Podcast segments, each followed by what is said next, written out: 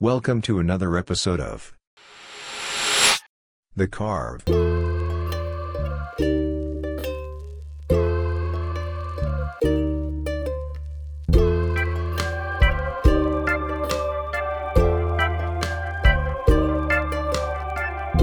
Okay. Good evening, everyone. Welcome to another episode of The Carve. Tonight, it's only gonna be me, your host, and the producer of The Carve, yours truly, no? So, um, I've been wanting to have this podcast for for quite some time now. I wanted to do this before the uh, New Year kickoff, like before January first. So today, um, I just I, I just hope that you had a wonderful New Year celebration. You know, uh, wherever you are, if you're in the Philippines, if you're in Qatar, I always say these countries because that's where I'm at, and uh, basing it on the audience that I have, it's from the Philippines or Qatar.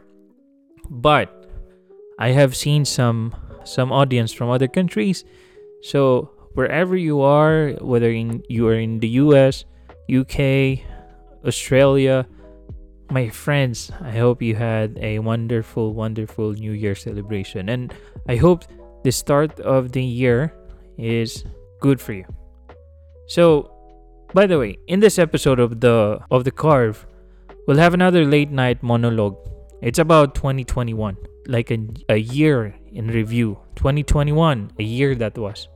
So, guys, help me remember the things that happened last year. So, when we say 2021, what do y'all remember? So, for me, no, if we talk about it, I think we can start with the COVID 19's continued toll. I believe it was on the month of January where the cases shoot up last year, here in Qatar. Businesses tried to open on December of 2019, but it backlashed and brought a spike on the COVID cases, forcing some of the businesses to close again. I know and I will always remember this. Why? Because sadly, I got hit as well as my household. I think I've already mentioned this in the previous episodes. It seems so absurd, like what I have noticed, that it's always within the start of every year where they come up with a new variant. Like last year was Delta. And when we almost end the year feeling like it's all coming back to normal, then poop, there goes Omicron. So come on, man. When is this going to stop? Or is this going to stop at all? Or maybe we all have to learn to live with it and adapt knowing that there is a virus out there that would mutate every year. Well, I just hope that our body will be strong enough to deal with such. I mean, we can't have that vaccine every year, right? Anyway, so much for COVID because even now at this point where where I'm talking, cases are filing thousands a day. They've said that this is the most dangerous one, but basing on the people I've personally known and who've talked about their experience, the effect or symptoms is not that hard if you don't have any underlying illnesses. It's just that the transmission rate is very fast. If I talked about it in small scale, I say in the span of two weeks, out of 20 staff, I had around 14 infected. That's how quick it is. So be still and be careful, guys. Be safe wherever you are. I know right now, like I said, cases are filing up and countries starting to uh, uh, lock down. So I think it's 2022. It's 2020. And again, I just hope that it's going to be a different year. Anyway, so much for that. Going back, another thing to remember last year was Joe Biden was inaugurated as the 46th President of the United States.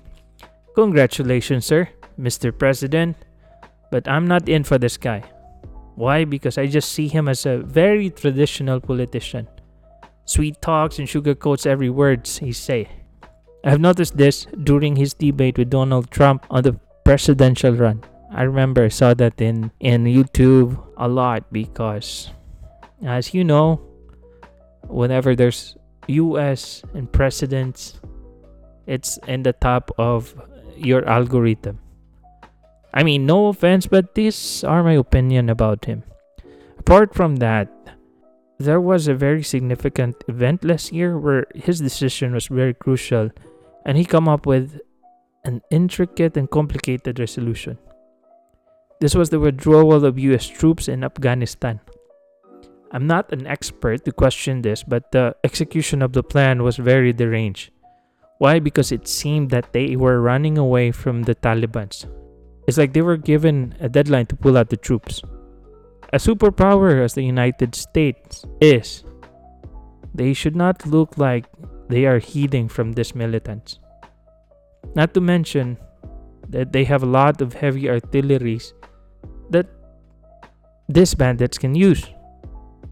A lot of resources were left behind. They could have donated all of this to their allies. Like us, Philippines. What do we have? So those big tanks and what whatever they have left, they could have done it in a very stealth way also when when they pull out the troops. Or maybe uh, left the elites and guard the borders of Kabul, making sure that all troops and citizens left first before they evacuate. Nonetheless, it could have been a very, or it could have been a coordinated and graceful exit. Also, there were a lot of disasters and violence that took part in 2021, which largely caused by climate change. Like winter storms and power pa- uh, failures in the US. Particularly, I remember in Texas, it was storms bringing snow and freezing rain combined with frigid temperatures to wreak havoc. And there are a lot of heat waves reported last year. I think some in Canada and some in US and Australia. Like I was talking to my brother about it and like I said, they live in Canada. He said that it was it was their first time to experience around 50 degrees Celsius, and it was very very strange for them. And the recent popular typhoon that that struck strong winds and storm surge, damaging a lot of properties, establishments, and lives in the Philippines. Not to mention the aftermath was also worse, where people hoard to buy essential gasoline and water.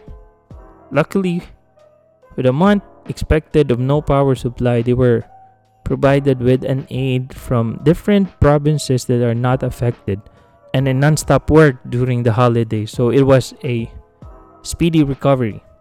Although there are some that are still living in the dark. However, we are getting there one day at a time. I have a whole episode about this podcast. You can get some details on it if you listen to the previous one. And lastly, in events, there were a couple events that were scheduled in 2020 but was pushed through in 2021, like the Olympics in Tokyo, Dubai Expo, FIFA Arab Cup that took place last December. It was huge, huge events, huge gathering that happened.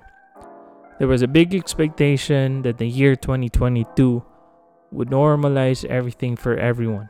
But then again, going back to the first topic, COVID is still around which is also not a good combination with large gathering. So there it was.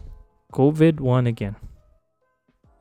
Also, I have lost my grandmother or Ipo this year in 2020 or 2021 due to COVID. I just want to remember her knowing that it will never be the same again without her. We lost people in our lives that we still hope that there's there is something for us in the future. We move forward, but we always remember them. The year didn't really start well for my family. Like my dad got like my dad got a mini stroke and my brother had COVID. But I don't want to get ahead of it. Nonetheless, I'm still hoping of whatever this year brings.